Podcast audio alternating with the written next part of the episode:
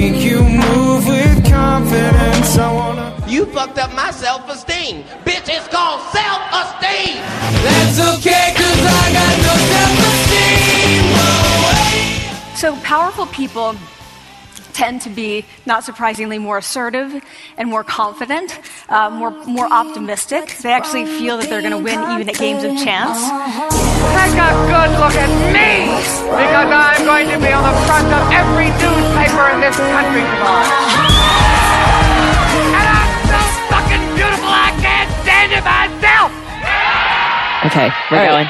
All right. Welcome to the fifth episode of Chill and Ambitious, the podcast that points out shit you didn't know was relevant. I'm O. I'm No, and together we make Oh, no. Cool. So, what are we talking about today? No. Today we're actually talking about confidence, uh, the difference between confidence and self-esteem, its important role in success, and will help you ultimately become more chill and ambitious. Cool. So, what inspired this? Um, this was actually inspired by our guest today. Her name is Katrine Hedstrom. Uh, she is a fantastic filmmaker and film editor. She's in her 20s. She works full time as a freelancer. So she doesn't, um, she gets to really decide to work on which project she wants to work on. And the, the reason she's able to do that is because she has a wonderful reputation, but it ultimately comes down to her confidence and in her abilities. And uh, that's her greatest strength.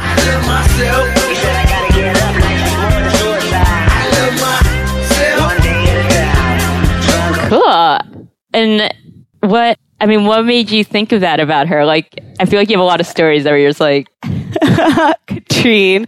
Well, Katrine, would you like to introduce yourself? Hi, Hi, this- Katrine. This is Katrine. um, well, Katrine, I think, is one of the most confident people that I've met. Um, some of the stories, man. You know what's funny? Katrine, whenever you're in doubt, you can always talk to Katrine about it. Um, she's actually has this like, it's her story about um, one day you were like, you were worrying about something and you and someone gave you a piece of advice. Yeah, Well- I know exactly what you mean. My friend William was saying, um, I was worried about meeting new people. I think, and you know, you know, what are they going to think of me? And yeah, I was starting like a new school. I think at the time, and he just said, "Just be yourself, and they'll love you." And I live by that every time I get nervous about something, and I think it works really well because that's like then you don't have to worry. You just be yourself, and then that's all you have to do. That's so wonderful, and that's like the piece of advice that Katrina always gives, and I think it's just the just most- be yourself. just be yourself. Be yourself, and they'll love you. yeah, Katrine's definitely herself. absolutely. I've, I, I visited you guys' apartment where uh, Katrine and No live, and Katrina's just like singing uh, like show tunes and dancing around the kitchen, and she gives no f's about who overhears her. I have confidence in sunshine. I have confidence in rain. I have confidence that spring will come again. Besides which, you see, I have confidence in me. I, I don't know if you tone it down when you're in your professional stuff, but, Sometimes. but probably not. it just comes out. um, no, but that that that's actually like my my favorite thing about Katrine, and she's also like we're also one of the happiest people I know. I know that you actually work on it, work on being happy, because I think that people don't think about that. But um, How do you do that? How do you work on being happy? Well, I, I think I I think I've always I spend a lot of time thinking about what makes me happy and what makes me unhappy. And I focus on that and I noticed when something like when a change happens in my happiness and I, I I take in consideration of like all the factors and I work towards bringing the factors that make me happy back in or uh, remove the factors that make me unhappy out. And um, I, but yeah, I think it's just paying attention to the things that make you happier and happy. That's awesome. And I mean, I think that shows a sense of confidence too that you feel like you have that power to do that. I think a lot of times people feel like their happiness is so dependent on external Yeah, factors or yeah, that that's don't have any something I very much disagree with. And I, of course, like I don't want to. Of course, like you, people have depressions for all different kinds of reasons, and you can't control everything that happens in your life. But I think that mostly you sort of can because it's not necessarily about like having good things happen to you that has to do with your happiness. The happiness lives inside of you. Well, you know what's really funny about that is that confidence is actually about uh, the the belief that you a chosen course of action or a best action is most effective. And so when you're self confident, that means that you trust in your decision making, that you know how to actually do things, how to complete them, and that you can generally you generally have the belief that you can problem solve all these things. That you're capable. Yeah, absolutely. which is interesting because self esteem gets a lot of times linked to self confidence. And that's actually a big differentiation yeah, between what's the, two. difference between that? So self esteem is more about the deserving power of it, in that you may, it's not based on Ah. experience necessarily. So you may feel like that you deserve or that you um, are worthy of certain things in your life, but you may lack confidence in your ability to achieve them. And so a lot of times they are linked, but they can also be very opposite. And like we, I think if you start to think about it that way, you can think of people who may have like high self confidence, but at the end of the day, maybe they are always doing things for other people, you know, and they're very good at achieving all the stuff. But if you really dig through some of their psychology, you can see that actually they don't actually care much about themselves. Or, ob- yeah, yeah. Yeah. Um, but it's funny because your self like your self esteem can dwindle when you don't have the result of achievement that comes with like so the confidence there that's where the confidence comes in. It's it's, it's about like knowing that you can complete certain things that you can set a goal and do it.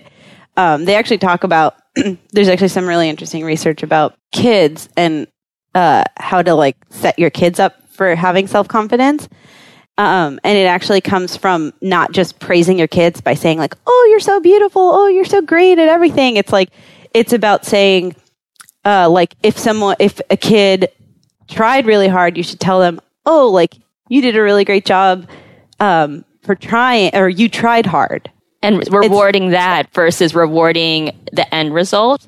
Yeah, my dad has this thing that I thought was just adorable. He ha- he heard it on the radio, and um, I was already pretty old, so he didn't do this to me. But my um, he did to my stepbrother. So when my, he was picking up my stepbrother from his soccer games, he uh, he never asked how did it go. He only asked, "Did you have fun?" And that was something that he had heard like from a radio show or something and decided that like, oh, that's like, you know, it should be about the fun and not about the achievement because then you put pressure on someone. Like, did you achieve this? Like, did you, did you win? You know, but no, that's not what it's about. It's like, did you have fun? And then, you know, you, you turn someone's psychology about The the process. event. Yeah. Yeah, and if that's your goal, but and um, like they're, they're like if you tell a kid, "Oh, you did a great job. You're so great. You're so great at this," but they haven't actually done it, then they might actually hmm. choke when they're when, Oh. he's, when he's going. So maybe he would say like, "Oh, you're the like maybe if your dad's like, you're the best. You're the best player." And then they have this ne- they b- have this belief that they're the best player, but they haven't really played well. Right. Then and they then might- you just feel like, why am I sucking right now? Yeah, Yeah, or you or you get that other scenario where we're talking about people who are highly confident but have low self esteem is because then they start getting addicted to the rewards, and they'll only have their self esteem will be based off of these rewards from other people instead of having an internal self esteem about what is actually worthwhile.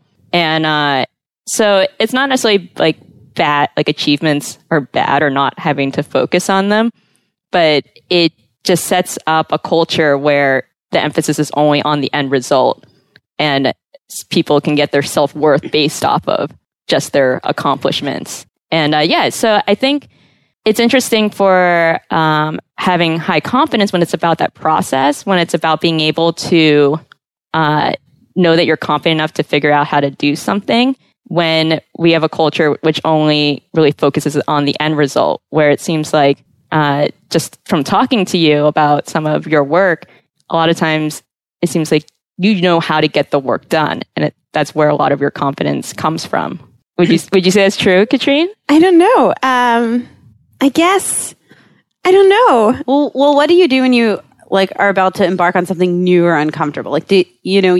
I mean, I, I, I guess like when I edit, I definitely have I definitely like. I guess I have that confidence. Like I, that's one thing that I really that I realized that I'm not sure if I really felt before though. And maybe this is just that's like maybe a, a big part of it is that I realized that editing is something I'm really good at, and that's film editing. Like I should say, like there's different kinds of editing, but um, I know that if I just sit down and work on it, I'm going to do a good job at it. And I know that going in and I, I'm never nervous about that. Um, and sometimes like, oh, of course, like you have a difficult task. Like it's a really difficult scene I'm cutting together and like, you know, you start and you're like, I don't know how that this is going to come together, but I know that if I just keep like pushing and pushing and trying and trying and trying, it's gonna happen. I'm gonna get it to be the best that it can possibly be. And I always, I do always feel very confident that that's gonna happen. And I know what it takes. And I, I guess I know that I can do anything good. Yeah, yeah, yeah. I can do anything good. Better than anyone. Better than anyone. I think a lot of people maybe would sit down, try these things that they think are going to be obvious about putting it together. And then when that obvious thing doesn't happen, give up. Whereas I think that like what I really learned from editing and like what I really, maybe what I've taken away from that is that like if I just keep pushing and pushing and pushing, I'm to figure it out eventually. And I think that maybe that's where the confidence is in it. I don't know. Actually, one of the biggest things tied to self confidence is a thing called self efficacy, just meaning that you you can accomplish a particular goal, like the, the basically the essence of, of confidence. Um, but people who have like a high sense of self efficacy, they don't they tend not to give up when they have a problem. They just keep trying new things, and then eventually they get there. Right. Right. That makes a lot of sense because I think a lot of times people don't even begin or they begin a little bit Yeah. and they give up because they get, there's a sense of like a fear that, okay, this is a waste of time and like, I don't even know what I'm Yeah. doing. And You know, that goes back into something that I got a lot when I was a kid because people, like, I knew that I wanted to do work in film, like, at a very young age. And it was just like all I could think about. Um, all I could, like, all I ever said to people. And people, a lot of times would just tell me, oh, it's going to be really hard. And, or like, you know, a lot of people want to do that. It's like not an is industry. It's a very small industry and all this kind of stuff. And I don't know anyone like going into it and all this. And I don't know, like, that wasn't i never really understood why they told me that i guess they just like to me that wasn't that wasn't the point of it. Like why would i do it if it was easy like that? Then it wouldn't probably that be that interesting. Um, but maybe it was a good thing that people kept telling me that because people were kind of you know patting me on the head a little bit being like it's not going to be so easy sweetheart. Like it's not going to be really hard. But like you know I, I never understood why that was a problem and why that would stop me from wanting to do it Well, can you tell us a little bit about how you first embarked on on on your career? So you've always wanted to be in film. So Yeah. how how did you go about it? Because uh, Katrina, you're from Sweden, mm-hmm. and now you're a pretty successful filmmaker and editor in New York. So how did how did you go about doing that? Um, well, it's a long story. Um, I, I definitely like, so I graduated from high school in Sweden and, um, I, I mean, originally, like, I, I knew that I just wanted to, like, see the world, I guess, and wanted to do something. So, um, there's some companies in Sweden that, like, promote, like, you know, doing a, a college college year like abroad. And I found this school and like what they promote usually are city colleges in America because they're cheap. And um, Swedish people have universities for free. So you know they don't save up to have universities. So I found the city college in California Santa Barbara City College and they had a film program so um, I did that I went there and like I absolutely loved it and I think I always kind of knew that like I didn't want to just do a year. Like I really wanted to sort of like see the industry for real. So um, after, so I, I did all my general ed- education there and a lot of film classes, and then I transferred to NYU Film School. Which is not easy to get into. Put it that way. Yeah. um, and then I graduated from there, and then, then I just started freelancing after that. Um, How do you get a lot of your freelance? it's all people you know. Um, so I I think that you definitely don't have to go to film school to become a filmmaker. Um, but it helps a lot.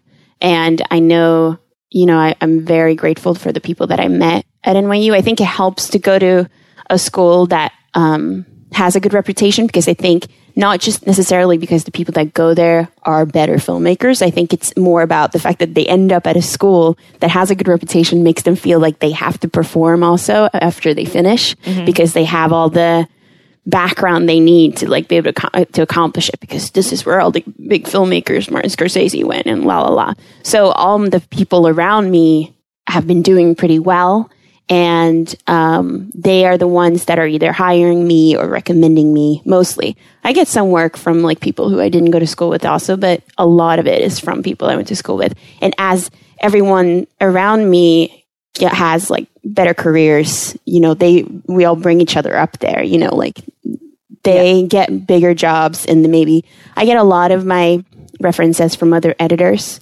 So um, who can't do it. So like they are busy on a different job and they'll recommend me instead. Um, or producers that I worked with in the past. So um, as they get more successful, they also give you more more jobs that are bigger as well. So you kind of like build each other up in a way. Yeah, That's really beautiful community. absolutely. Actually, I, I remember my senior year of college. My dad was like, he straight up was like, you don't go to these top tier colleges because necessarily the education's better. He's like, you go there because you're going to meet top tier people, Yeah. and it's point. The point is to build those connections and That's networks. the only reason He's like, that's why you go. And I was like, why didn't you explain that to me earlier? Because I was like, I don't care about going to one of these top tier. He's like, well, that's why you go for the people. Yeah, no, that was always like that was always what I had in mind too. I know actually I actually loved going to NYU Film School, but that's not the reason I I went. I went to meet people, and then I was like, oh, this is a good school too. How fun, you know? I, but that was learned not- some things, Yeah. yeah. I was like, oh, I didn't realize I was going to be learning here because that was just not the the point of going at all for me. what was uh, so everyone hyped up how hard it's going to be? Did you find when you're in your journey, probably what was like the most difficult part for you, or something that was notable that you overcame? That's a good question. I think this is maybe silly. I don't know if this stopped me ever, but this is something that I noticed stopped a lot of people. Like a lot of people that I went to school with who wanted to be in film, but then decided not to be in film. It's because it's not like films is this artistic like thing, but it's not that much fun necessarily. Mm-hmm. It's a lot of really, really hard work. And I think that a lot of people drop out because they, they don't realize how hard it's going to be. And um, they just don't want to deal with that. And also, like, you know, being a f- freelancer, which, like, the job of film in film, TV and commercials and stuff entail, like, everyone's basically a freelancer. Uh, not everyone, but most people, it's just like, it's not an easy thing. It's, I think it takes a special kind of person to, like, want to do that. Cause, um, it's kind of scary sometimes not to have, uh, an income that comes in, like, the same income every month. But, you know, But it allows you more freedom. Like you, you turn down films all the time, like all the time, All the time. down- no, no, but I mean, like you, you, if you're No, not sure. interested in a project, you don't pursue it. right? Yeah, no, definitely. I turn down turn down things I don't want to do. No. No, no, no, no. Hell no. No. And I'm feel very fortunate that I can do that, but I I can at this point. because you know how you know your abilities and you're confident in them. Yeah, and I I I also know like you know I've been doing it for 4 years now, so I know that like you say no, to something and like the same day you'll get asked to do something else. Like that has happened several times. Even though you worry about it when you turn something down, you're like, "Oh man, what if I don't get anything?" But Yeah. then like someone calls you 2 hours later and you're like, "Oh, it's fine."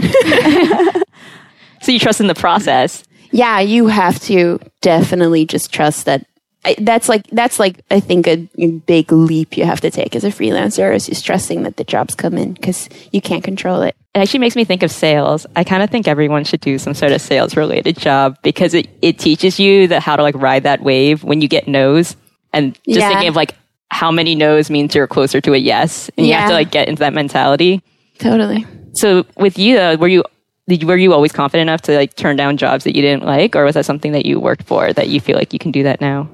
Yeah, I, I guess it's something that's come more more and more because you know you get more and more work, or you get asked to do more and more work. Um, but I I don't know. I also don't think that I necessarily wanted to turn down work in the first couple of years, maybe because you know I um, oh, that's true. you know, I was more like willing to do whatever. And then like as you go along, you- you realize like, oh, it's actually really hard to work with people who are like that or projects that demand this and that because you know that that's not they're not setting realistic um, expectations. And so you kind of learn to navigate uh, who's going to be a good employer or not because some people you know you know don't want to give you enough money for something you know is going to take a lot of your time and things like that. And you kind of learn who is serious and who's not Well, also that you know that maybe when you begin, you're not, first of all, people don't know who you are. You're not going to go in there and be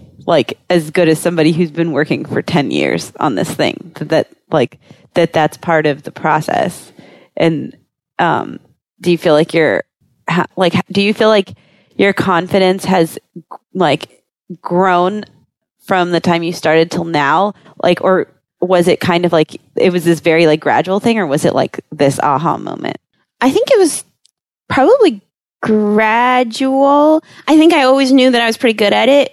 Like I could tell I was doing, I was pretty good at it from the beginning. But then, you know, I've I've gotten more and more like I realized that the more I'm working, obviously, I'm realizing like I'm always figuring it out. It's I'm always doing it. Like I always end up with a good project, and people are always happy. Knock on wood. But um, uh, so I guess like I'm, and I, you know, it gets easier and easier and easier in a way, even though maybe your projects get harder though. So I don't know. I don't know. Did I answer that? Yeah. No, I think it's interesting that whole experience thing because you don't necessarily know what you're looking for at the same time until you You're or doing like it. until you're doing it, or you don't know you're good till you're actually doing it. So it makes sense that like maybe at the beginning you were taking all these different jobs and you were like pretty sure you're doing well, but then of- Yeah. of course the more you do them and then you find out where you're doing well and you get that reinforcement and you see the product and people are happy with it. Totally. And I didn't start out editing necessarily out of school. Like I started doing some sort of more like towards like I wasn't been doing producing things, but I was doing work that was related to like the the sort of like ladder up to being a producer and I really hated it. I was really miserable. Like I would literally come home and like cry because I just hated it so much. And um and then I kind of fell into like editing because I realized ultimately it was because I have to be creative or I will go home and cry on the floor and like paint. like I don't know how to not be creative all day. Any dipshit can take pictures, Mason. Art. That's special. What can you bring to it that nobody else can? So um How did you make the jump though from um Production to editing. production to editing because I think a lot of times uh, when you're trying to get your foot in the door in a lot of these creative fields, you do you take some of these jobs that aren't related to what you want to do or anywhere near it because you're like, Oh, oh, well, maybe I'll like talk to somebody or like Yeah. you'll be around it, but so a lot of people get stuck. Okay, that's actually something that is interesting. That so I uh, it was in one of my classes. We had this DP, the director of photography, come into our class, and he was very successful. And um, someone, and he was just kind of talking about his career with us. And someone asked him, "How did you go from being a you know a camera assistant or camera operator to being like a DP?" And he was like, "You know what? In this industry, it's just about telling people that this is what you do now." So he was like, "Okay, what I basically what I did was that one day I stopped taking like AC jobs, sorry, uh, assistant camera jobs." And uh, I just told people who called me that now I'm a DP and that's all I do. And then he said it was kind of slow for a while, but then people started calling him about direct, being a director of photography. And so I think I took that, what he said. And so that's how it happened that if like I was doing these kind of more producing ish things and I had uh, an old professor of mine call me and say, Hey, like I have this opening in my office. Do you want to come and be an, an associate producer here? And I was like, you know what? I realized that that's not really what I want to do anymore. Like, I think I want to be in editing now. And he's like, okay. So then I get another producing kind of job for like a month and it was supposed to be like more like a full time thing. And he calls me like five weeks later and he's like, well, my assistant editor just quit. Do you want to come and take that job?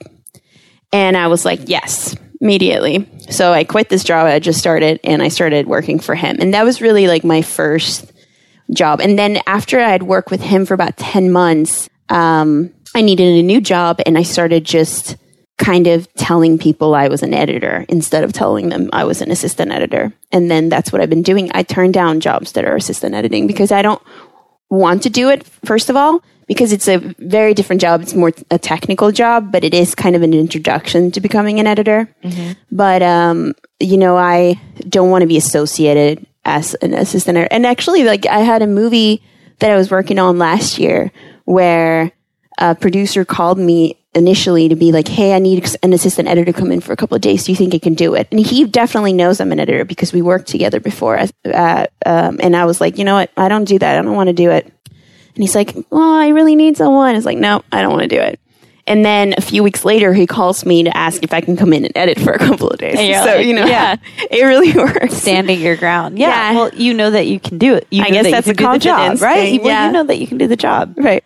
That would scare the crap out of a lot of people.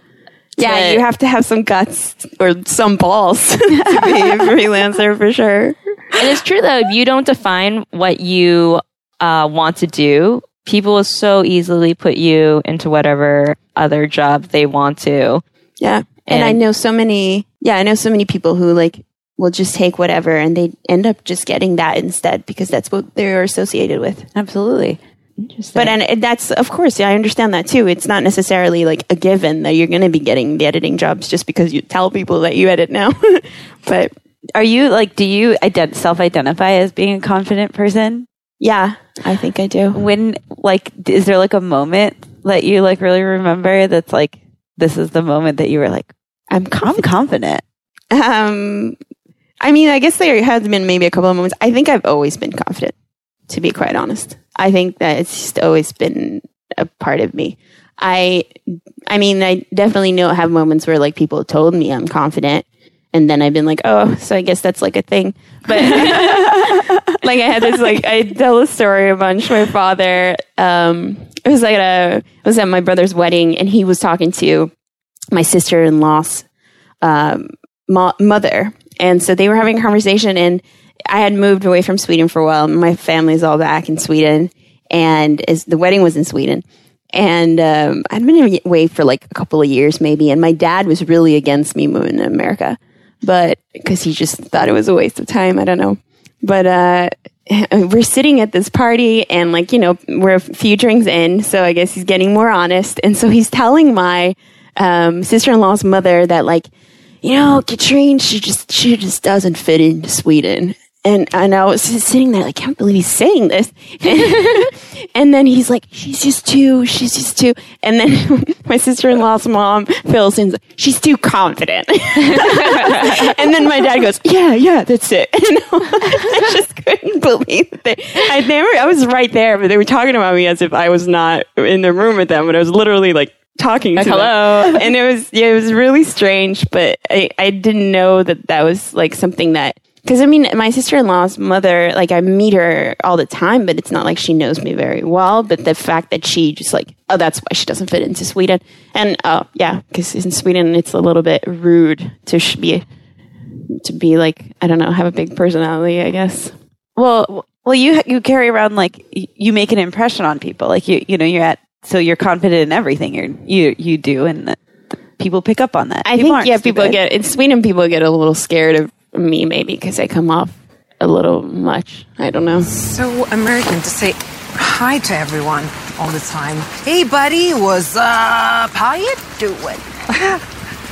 Those are your American impressions? yeah. Oh, those are really good. Thank you, love.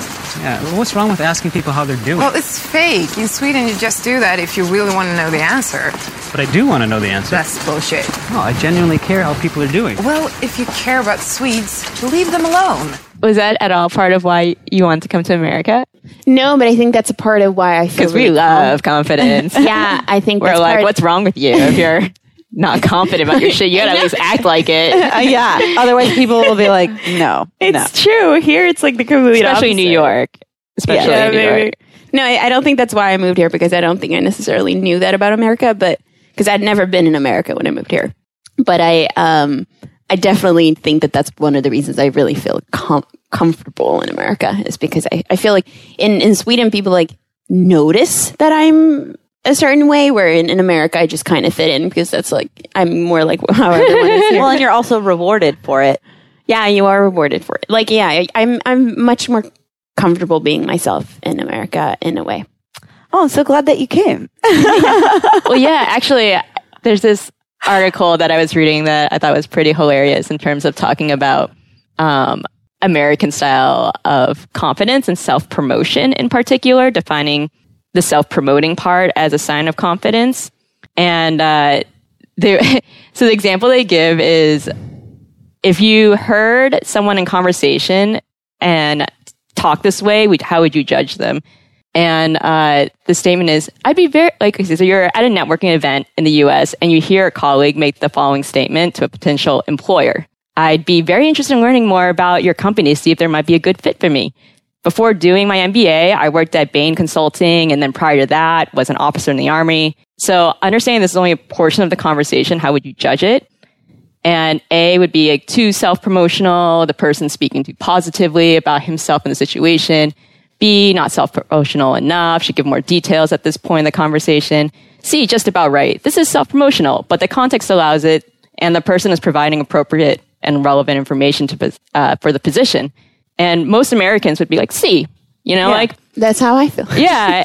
but in a lot of cultures, it's like, Yeah. no, you're talking way too much about yourself. And in America, it's like, this is for a fucking potential employer. Yeah, why they would you? Sure. No, in Sweden it would be A. Yeah. For sure. And I feel I think it's C. So, you know, it's Yeah. just I don't know what why, but Well, people want to know what you can do for them.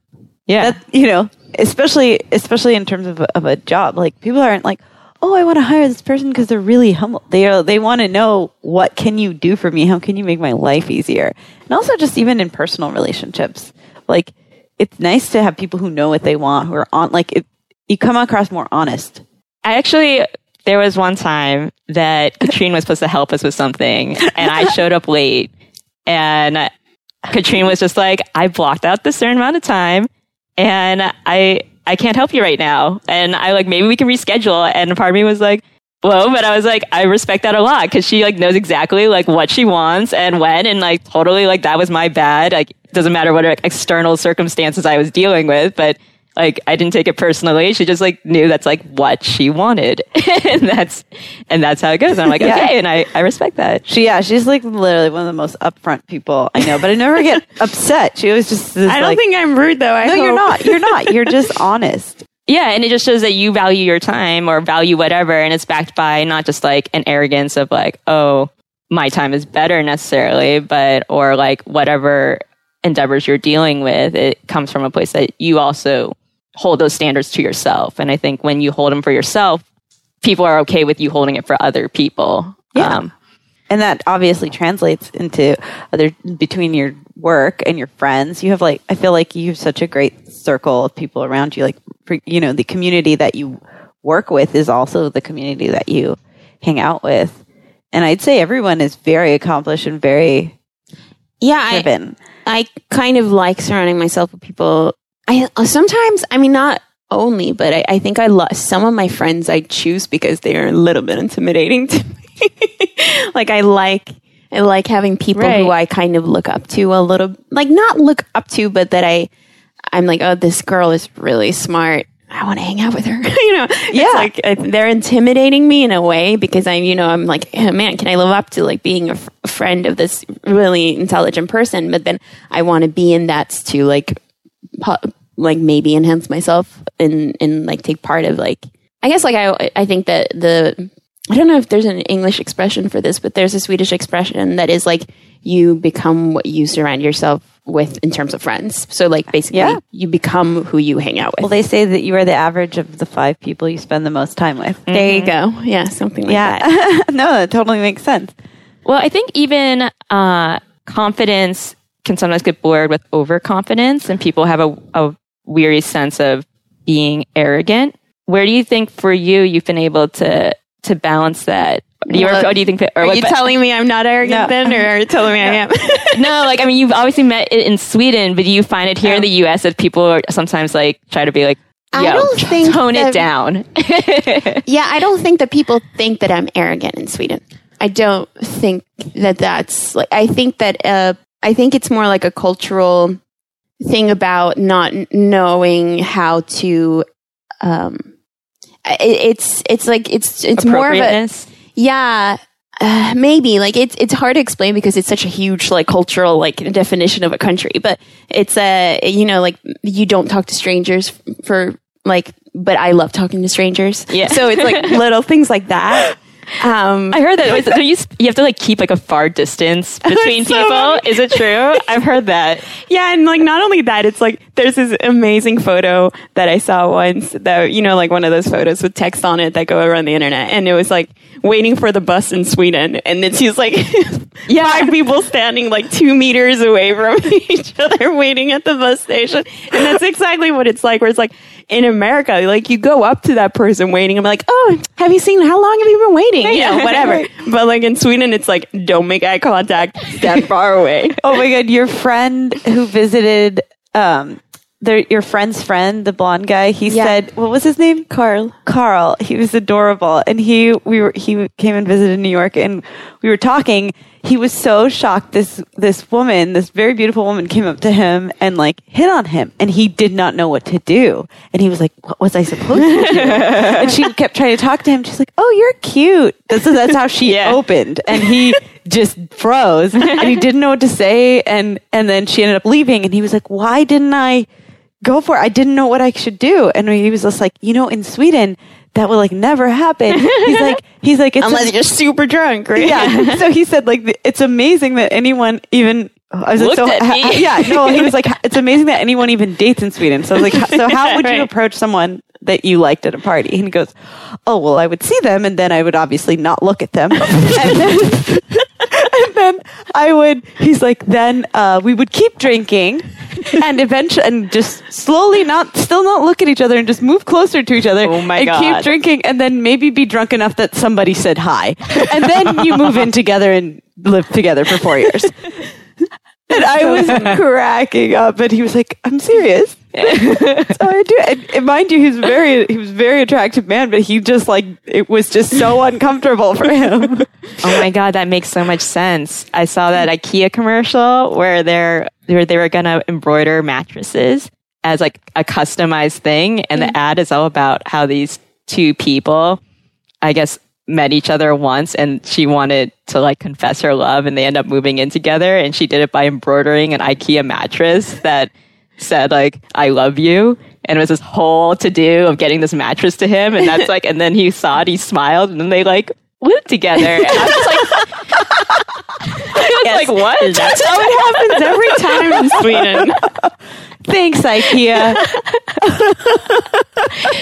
And I was like, I guess so. I'm like, they seem like a stretch. Like they're really trying to put that mattress in there, but maybe that's like a plausible thing that you could do in Sweden. You say hi to each other when you're drunk or when you're embroidering something, and then it's all gone. Like you have a family and a dog and a fucking blah blah. That's how it works in Sweden. That's it. And you're just like, hi, how are you? They're like, ah. she wants to move in with me. yeah. It's so funny. They think that you want to. I'm just making conversation. Uh, yeah. Yeah, but um, yeah, I don't know. It's amazing. Okay. So for people who aren't confident, there Yeah. are actually or don't or aren't as confident in certain things. They there are things that you can do though to build your confidence. So thinking of confidence not as something that's completely internal, like thinking it's like a it's something you can learn. It's a learned you can be confident in certain things and not be confident in others. Oh, I must stop these doubts, all these worries. If I don't, I just know I'll turn back. I must dream of the things I am seeking. I am seeking the courage I lack. So there, it's not like all hope is lost if you weren't born with like a Catrin like singing and dancing out of the womb and like directing. me. Sweden. My parents gonna think this episode's really funny. oh, I really hope that they listen. um, yeah, no. So there's a lot of things you can do, and it comes with like planning and preparation. Um, you could start training for something and, and just take things incrementally. Um, positive thought is really important to building confidence. Which, Catrin, I know you're very, very, you're very positive. Um, you even told me that you work really hard on being happy, which I love that. It, people don't think about that, but it's part of that. That It's a positive. muscle. It's a muscle, but it is a positive thinking. Like you have that. Uh, you have that option. Um, and talking to others and following their lead, like some, like you talked about, surrounding yourself with people who maybe are a little bit intimidating, but you can learn from. And then, yeah, you pick up. You start to pick up on how people do things. Um, obviously, your experiences, building on, you know, starting out and just continuing to build, being assertive with what you want. For example, Kat- Catrin, you're just like the definition of all the things you can work on, that you can implement Yeah. to improve your confidence. Um, to be assertive and then to avoid arrogance, like to not, you know, to really just be aware, Realistic. and realistic. Yeah, not over promising or saying you can do things you can't do. That's not confident. Yeah. That's arrogant. And you should be careful with that. How did you balance that though when you're like, I'm not a technically haven't been an editor yet? I've- and then you I were mean, like, I- I am an editor. You see, like, I actually find that sometimes lowering expectations are much better. I went in for a job where I had to use a software I hadn't used before to edit the movie, um, Avid. And um, I said in the interview, I do not know how to use Avid, but I will teach myself before I start. And I'm pretty confident that I can do that, but I don't know it now because I didn't. I didn't want them to. I didn't want to start on the first day and then like I'm fiddling with something because I can't figure out you know how to do this shortcut and they're them then it makes you look bad. Yeah, Yeah. it makes me look bad. So um, the weekend before I started the job, I was just working on learning Avid all weekend, and I came in and knew Avid actually really well. And in the first weeks, I think that they ended up being instead of being disappointed that I wasn't pulling it off, they were constantly like saying how they were impressed that I was editing so fast and no and seemed to be knowing Avid as well as I was because like I knew that I could definitely learn it really fast, but I also didn't want to come in and having them be disappointed that I wasn't pulling it off. And I think setting the expectations lower actually made them be impressed rather than disappointed. I think it's a That's really awesome. good story in that I think it shows real confidence when you're able to expose your weaknesses than rather than always trying to have to feel like you have to look perfect in front of people. I'm always impressed by that. Like I feel like people who are experts are totally okay with being like, "Oh, I didn't know about that." Because they know that they have so much deep information about other stuff that they're not going to know everything and they're okay with being like, "I don't know that." And for you also like being able to say you don't know Avid, but you also trust in your process, actually, I think may even come off as more confident as the person who's kind of insecure, who feels like they have to build themselves up and say that they know all these things that they don't actually know yet. So, I, again, I mean, it seems to be going back to the whole process thing. And I think especially uh, the one thing I've been getting out of this in terms of for people who have, you know, have to work on their confidence, uh, it is just like really being okay with the process, put the work in. It's not going to be perfect, but like that you have to keep trying at it and that uh, getting good is is something that's attainable and not Yeah, something yeah, that you're just giving the born with. Yeah, it's not point A to point B like we were talking about. Just you The don't just you don't just one day just end up winning like the World Series. You played, you know, you played, you know, baseball your whole entire life, and you, you know, you trained and you said, "How can I get faster? How can I become stronger?" It's it's you know, it's really just thinking about that in terms of small steps. Hey, I want to I want to learn how to use Avid. Exactly. You're not like I'm an Avid master because I'm super confident. What- yeah, yeah, you just you get the software and you just start working, on it. Yeah. Yeah, that's amazing. That's all you can do. yeah. So there you go. Well, thanks, Well, Catrin. Yeah, this has been a really lovely conversation, and you're so insightful. Thank you. And keep glowing. Keep giving your. Con- Keep sharing your confidence. It's so beautiful. do you have? Oh, oh. Before before we end, do you have any favorite like quotes about confidence? Oh, oh, Katrina and Kanye all day in the house. Kanye all day. Well, yeah. What are like some I of your do love inspirations? Kanye. Kanye all day. What was the thing he said about? Okay, Oh. so we there's this quote that actually no, tell me. Um, she said uh, that uh, Kanye had said, um, "It's I don't keep awards around my house. Um, you know, awards don't matter to me. Like my greatest, uh, my greatest. What was the word? Like my greatest award is what I'm about to do next. Yeah, the greatest award is what I'm about to do next. And I just thought that was fucking brilliant. Fuck yeah. It's true. it was so great. I just love thinking that like he thinks See, that he's way. not. I mean, Okay, we, We don't know- go- we gotta go- we don't can know go about on he. a- Yeah, yeah. We could go on a Kanye tangent because there's so he's the dichotomy of Kanye. See, I, this is maybe something that's telling about me though. Like, I actually think that Kanye is just a genius, and I love the shit that comes out of his mouth, even Yeah. though it's ridiculous. yeah. Well, it's that you have to take the good with the. You can't like compartmentalize people and be like, I know a lot of people dislike him and he, you know, they, they say he's arrogant, whatever. And everyone has flaws. And Sure, we're not talking. he is arrogant. Yeah. but like I also think that it's. I think it's there's something really beautiful in his confidence too. Yeah. And then in his like, his ability, he thinks things, he thinks things a different way. And that actually makes people uncomfortable, kind of in the way that you're saying you're really confident. In, And, yeah, in, I hope uh, I'm not quiet on the Kanye No, level. no, you're not. You're not. But like you were saying, like you're kind of weird in Sweden for being so confident. Like he's actually probably the anomaly in America in terms of being too confident. People viewing his confidence as threatening. yeah, Actually, yeah. but yeah, yeah, well, he also like puts other people down. Oh, I yeah, think he- that's probably he does a part lot of of- it too. yeah. uh, in the process. Is it well like when you have some like lows of confidence? Do you have like a thought process or things that you like do when you're? Do you have Get times when mad? yeah when you Of course have I some do. shakes of confidence all the time. Are you are you a human being? yeah, no, I'm not always confident for sure. Actually, one of the things that I do a lot is fake my confidence. Fake it. And yeah, and it's it's not even about faking it to other people. It's about faking it to myself. Like uh kind of I I sometimes if I feel uncomfortable, I it's sort of like an actor does, I think. I just play the part. And eventually, I guess like I think it's a combination of you play the part until you realize that no, it's actually true. I do can do this. And, or, and but it's also that like you you so you play the part until you realize that like You are that it's part. going well and it's fine. And then also playing the part, you you sort of like when you're acting, like if you're an actor, you're acting is like you're really convincing yourself that it's it's true. And so I do that. I think I I just try to like I put on the act and then I try to convince myself that uh, I'm not acting. It's actually real. And then ev- eventually th- that just becomes the truth. I've always been shy.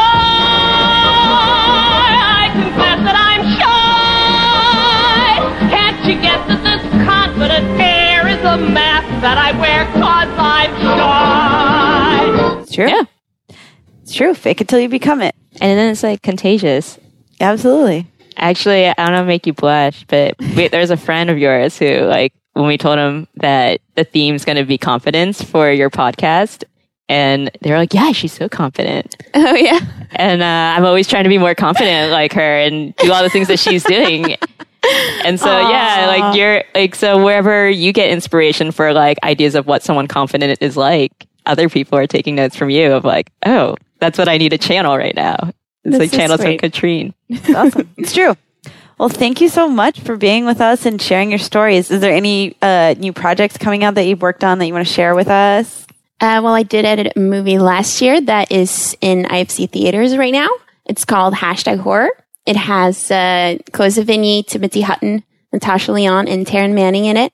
Uh, directed by Tara Subkoff, and uh, it's uh, kind of a dark comedy slasher. So if you're into that, uh, check it out.